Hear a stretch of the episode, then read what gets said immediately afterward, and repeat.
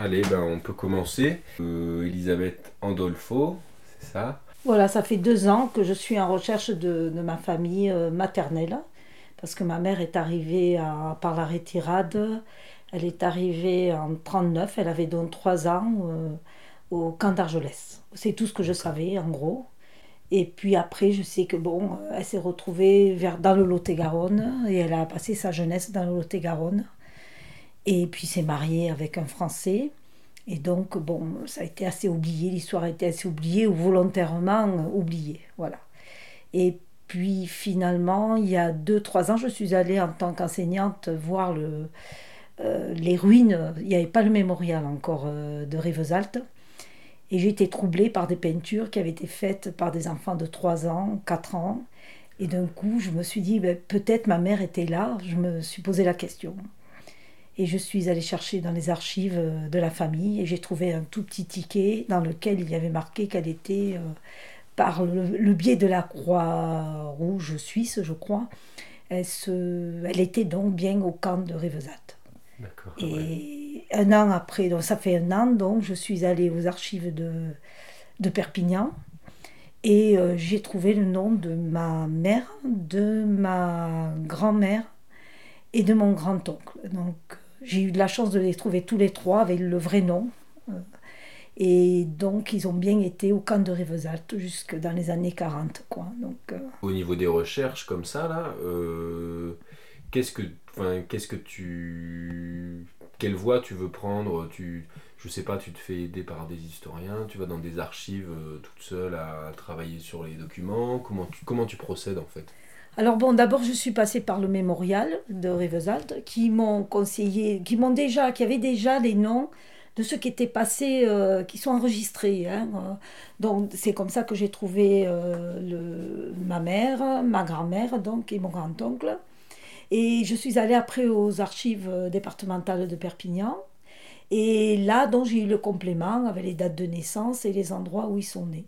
À partir de là, j'ai été voir l'association, je crois que c'est euh, Free, une association qui, qui aide les Espagnols un peu, les, les Catalans à retrouver les, les anciens, mais qui s'occupe plutôt de la partie de Gironde. Mais ils m'ont conseillé, par exemple, pour les actes de naissance et tout, d'aller, euh, je crois qu'il faut aller à un, tribunal. Voilà, ce n'est pas comme chez nous dans les mairies.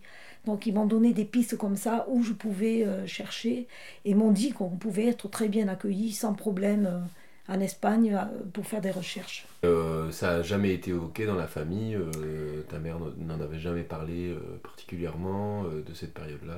Ils en parlaient très peu avec mon oncle, en parlait parce qu'il était passeur. Je sais qu'il était passeur dans les Hautes-Pyrénées à un moment donné.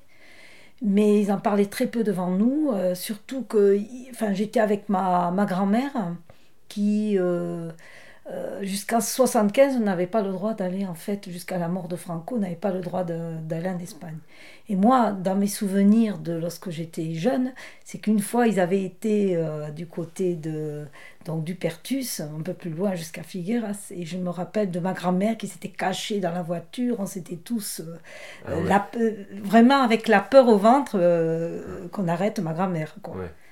Donc ça, c'est le souvenir que j'ai lorsque j'étais enfant. Donc c'est c'est sûrement parce que c'était une rouge espagnole ou enfin si, elle était menacée ça, de ça de, de, se faire arrêter ou de oui mon, mon oncle euh, mon grand oncle était commandant en chef euh, d'une armée. Alors je ne peux pas dire exactement parce que je ne sais pas mais je sais qu'on pouvait lui tirer à vue sur lui. C'est ce qu'il nous disait.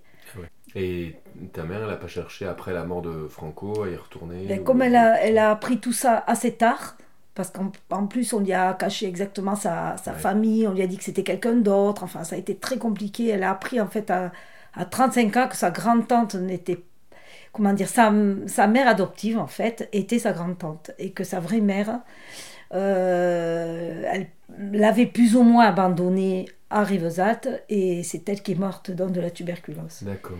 Et elle a appris tout ça à 35 ans. Donc ça a ah été pour elle un choc. Et elle a dit, je veux rien savoir de l'Espagne. Euh, voilà. Et elle s'est réfugiée dans le silence euh, et l'oubli, quoi. Elle, a, s'est mariée donc avec mon père, mais elle a divorcé. Quand elle a divorcé, le, problème qu'elle a eu, c'est qu'elle était espagnole. Et elle s'est retrouvée apatride parce qu'elle ne pouvait ni aller en Espagne parce qu'elle ne connaissait pas l'Espagne, c'était plus son pays, et elle ne pouvait plus avoir ses papiers français alors que ma mère mariée a voté, elle était tout à fait... Euh, c'était une Française avec euh, la carte d'identité. Donc elle s'est retrouvée divorcée à l'âge de 55 ans sans papier. Et elle est décédée apatride.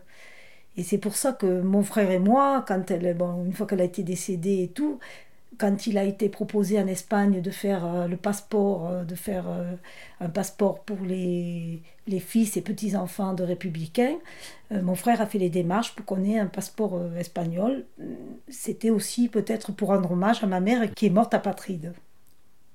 Et toi, dans ton parcours d'engagement, de politique et tout ça, ça t'a impacté ou c'est ça que Peut-être inconsciemment, je ne sais pas, mais moi je suis. on me connaît, je suis militante écologiste depuis déjà 30 ans. Je suis passée par plus ou moins. par euh, Disons, je suis allée de plus en plus à gauche jusqu'au NPA, et c'est vrai que. On m'a fait remarquer que c'est peut-être pas anodin que je sois dans un parti plus ou moins trotskiste. Alors je ne sais pas, puisque je ne sais pas l'origine de ma, de ma famille, mais c'est vrai que peut-être je vais, me, je vais continuer à essayer de, comprendre, de comprendre mon parcours aussi. Mais là, ce que je sais, c'est que la famille, enfin c'est ce qu'on m'a dit, euh, en fait, il y en a qui sont allés du côté de Franco et les autres sont au côté républicain. Et en fait, il y a eu, apparemment, il y a eu des séparations, il y a eu beaucoup de drames familiaux. Quoi, ah, ce serait peut-être, ouais, donc, euh, qui expliquerait peut-être la chape de plomb qu'il y a eu après et qu'il n'y en a pas trop parlé. Après, bon, c'est ce qui nous a étonné, c'est qu'on a appris qu'il s'appelait Escola. Et mon frère et moi, on est enseignants dans les écoles primaires. Alors bon, on, a, on, a, on, arrive. Et du coup, sur les... Bon, il n'y a, a, pas eu de transmission euh, par ta mère sur le, le, passé, ou bon, en même temps, à 3 ans, elle ne devait pas se rappeler de grand-chose et tout ça. Mais euh, après, sur les valeurs euh, de la République espagnole, ça, vous en parliez, ou enfin, c'est arrivé que vous en parliez, ou... Avec mon oncle, ce que je sais, avec mon, grand-oncle, c'est que euh, il nous a appris à. Euh, disons, mon oncle aurait été décroissant à l'heure actuelle. Quand on parle de décroissance au niveau écologique, ou au niveau. Mon oncle était quelqu'un qui aurait pu. Euh, il était en usine, il travaillait comme ouvrier, il a toujours refusé de, monter la hiérarchie. Il a toujours, il a eu son jardin. C'est quelqu'un qui était très modeste en façon de vivre et qui nous a toujours dit apprenez, soyez curieux, euh, soyez intellectuel, mais n'allez pas toujours trop loin, ça sert à rien. Il a toujours eu ce côté euh, euh, chez moi, c'est vrai que tout le monde est assez modeste, de, mais volontairement, je pense. Donc il y a eu ce côté très, très décroissant que je pense que je tiens de, lui parce que j'ai toujours vu faire son jardin, toujours assez humble et en même temps très cultivé. J'ai toujours vu en train de lire. Et donc ça nous a passé aussi, et puis surtout le, le respect de la République française, hein. ça c'était, chez nous c'était vraiment, euh, je pense qu'on était peut-être plus républicains que les Français, hein, parce que liberté, égalité, fraternité, c'était vraiment, même pour ma mère, euh, ce sont des choses euh, qui vraiment nous sont restées, je veux dire, à nous, quoi.